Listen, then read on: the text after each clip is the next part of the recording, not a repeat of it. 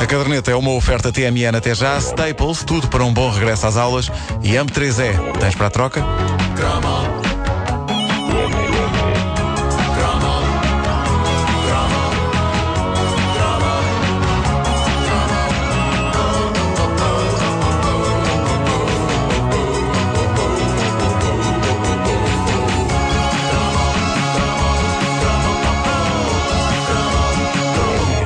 Mais, convém lembrar que logo à noite estaremos na Fnac Chiado para um evento muito, muito interessante. Esta esta voz foi falar boa. assim? Não sei, Não, digno. não foste tu que falaste, foi o nariz. digno. Foi só o teu nariz que Foi falou. o nariz que falou. Perdi o controle sobre a situação. Mas é verdade, hoje estaremos eh, na FNAC do Colombo às 8h30 da noite, onde haverá. É, vai é uma festa onde haverá nudez e. Não, isso, não, não, isso, isso só se a Betty Grafstein estivesse presente. Bom, Não é eh, Colombo, é Chiado. Não pode. Não Ah, pensava pode. que falavam dos croquetes. Ela bem, na, já viste a capa da caras? Eu não consigo andar.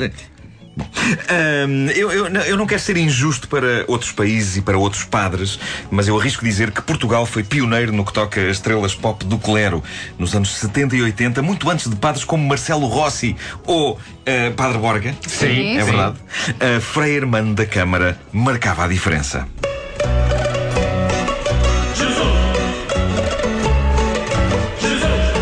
das minhas canções favoritas de todos os tempos, incrível fusão de devoção e espírito de claque futebolística. Uh, acho incrível. Tá, tá, tá, tá, tá, tá, tá, tá, tá. Jesus!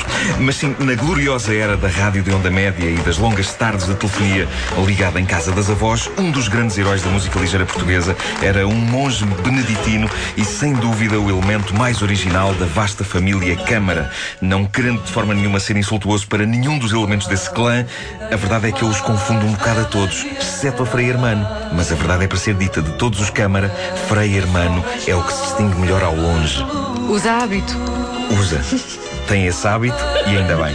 Bom, agora a parte engraçada disto é que poucos anos antes de se tornar monge, ou de fazer aquilo que ele próprio definiu numa das suas canções como.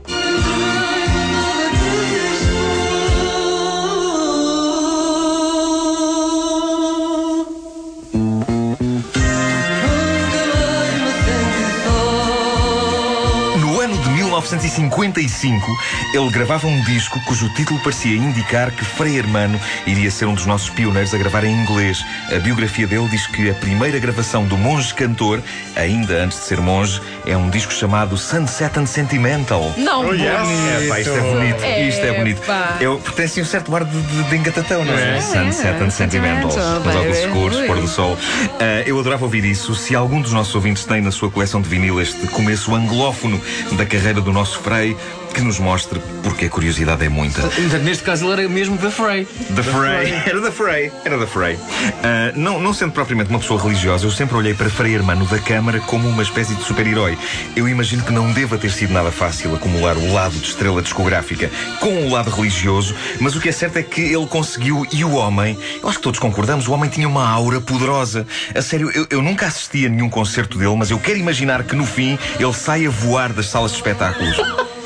Sabem como é que? Ele canta a última canção e depois de repente, adeus, e as pessoas todas. "Ah!" Bom, ah, mas mesmo não tendo longas barbas, eu olho para Frei Hermano da Câmara como uma espécie de um Gandalf do fado. Que imagem. Eu, eu imagem. quero acreditar que ele tem de facto poderes. E- Ele emana uma aura de quem consegue transformar em pó um tipo que se porte mal num concerto dele. Está um tipo a ser indelicado e ele espeta o dedo. Já ja no estava el tipus. Sem dúvida que um poder que ninguém lhe tira é o de vender discos. Nas décadas de 70 e 80 ele era um campeão de vendas e lançou obras ambiciosas como o mítico O Nazareno. O Nazareno é uma espécie do nosso Jesus Christ Superstar fadista. É um álbum duplo, um daqueles que muito chefe de família português gostava de ter em casa, não só pelo disco em si, mas pelo luxo da embalagem onde vinham os vinis, e que era no fundo a história dos evangelhos com um elenco brutal. Frei Hermano fazia de Jesus de Nazaré, Amália Rodrigues fazia de Maria Madalena, Carlos V Quintas fazia de anjo e Vítor de Souza fazia de. Ok, fazia de Vítor de Souza. Fazia Vítor de Souza. Uh, se procurarem bem nos Evangelhos, ele está lá. Está lá alguma referência ao Vítor de Souza. Não. Mas a verdade é que ele fazia mesmo de Vítor de Souza, era um narrador. E eu lembro-me da febre que foi este disco, que depois deu origem a um espetáculo no Coliseu e tudo. Em 1983, lembro-me de sermos bombardeados na televisão por anúncios a um outro épico de Frei Hermano, o disco Totus Tuus, uma serenata mística a Nossa Senhora. Mas foi em 1986 que a obra deste homem se entranhou decisivamente na nossa vida, quando a toda a hora passava na televisão o mítico anúncio da coletânea Suave Milagre, o melhor de Frei Hermano. Suave Milagre tem, tem, nome de novela. Eu desde depois tenho, por acaso Sim, tem. sim. Mas acho que é um conto do Essa de Queiroz, se não estou em erro. Essa de Queiroz, esse antepassado de Tosé Martinho. Bom, ah, durante anos, eu acho que ainda hoje sei, eu, eu, eu sei de cor o anúncio do Suave Milagre, ainda hoje vos consigo aqui dizer Como o é anúncio é? É é? inteiro lá, com os certos das músicas lá, e tudo. É assim. O Espírito de Deus pousa sobre mim, suave milagre, o melhor de Frei Hermano. Os filhos dos homens em berço doirado, e tu, meu menino, nas palhas deitado. Em discos e cassetes em mim, Valentim de Carvalho. Tan, tan, taran, tan, tan, taran, tan, tan, tan. Jesus!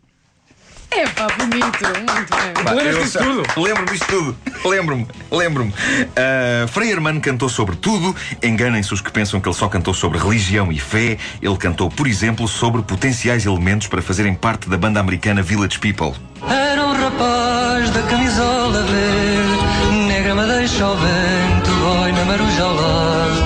Hermano da Câmara, homem de voz angelical, teve uma impressionante carreira de perto de 50 anos e decidiu em 2006 encerrar a carreira musical com um disco chamado Cantar é Rezar, que contou com a colaboração de Paco Bandeira como compositor em duas faixas, Poetas Sonhadores e Sina Cigana.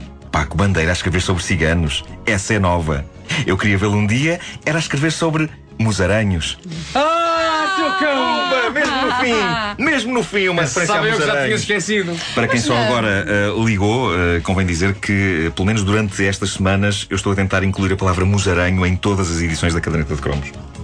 Esta foi Olha, ali à, à justa. Na Foi onda justa. do, do pop católico, quem é que cantava aquela? Porque é que eu me lembro melhor? Não sei quem, não sei quem, do homem vestido de branco. Isso é Dino Meira. Ah, é Dino Meira. Dino Meira. Epá, eu É uma ode de eu Dino gostava Meira ao dessa. Papa. Eu gostava dessa. Perguntem ao homem vestido de branco. branco. Ah, pá. Fomos muito afinados agora. Conseguimos fazer com que não se percebesse bem a melodia. Uma coisa de esforço. A caderneta de cromos é uma oferta TMN. Até já. Staples, tudo para um bom regresso às aulas. E AMP3E, tens para a troca? Lá esperamos por si logo às 8h30 da noite na FNAC do Chiado.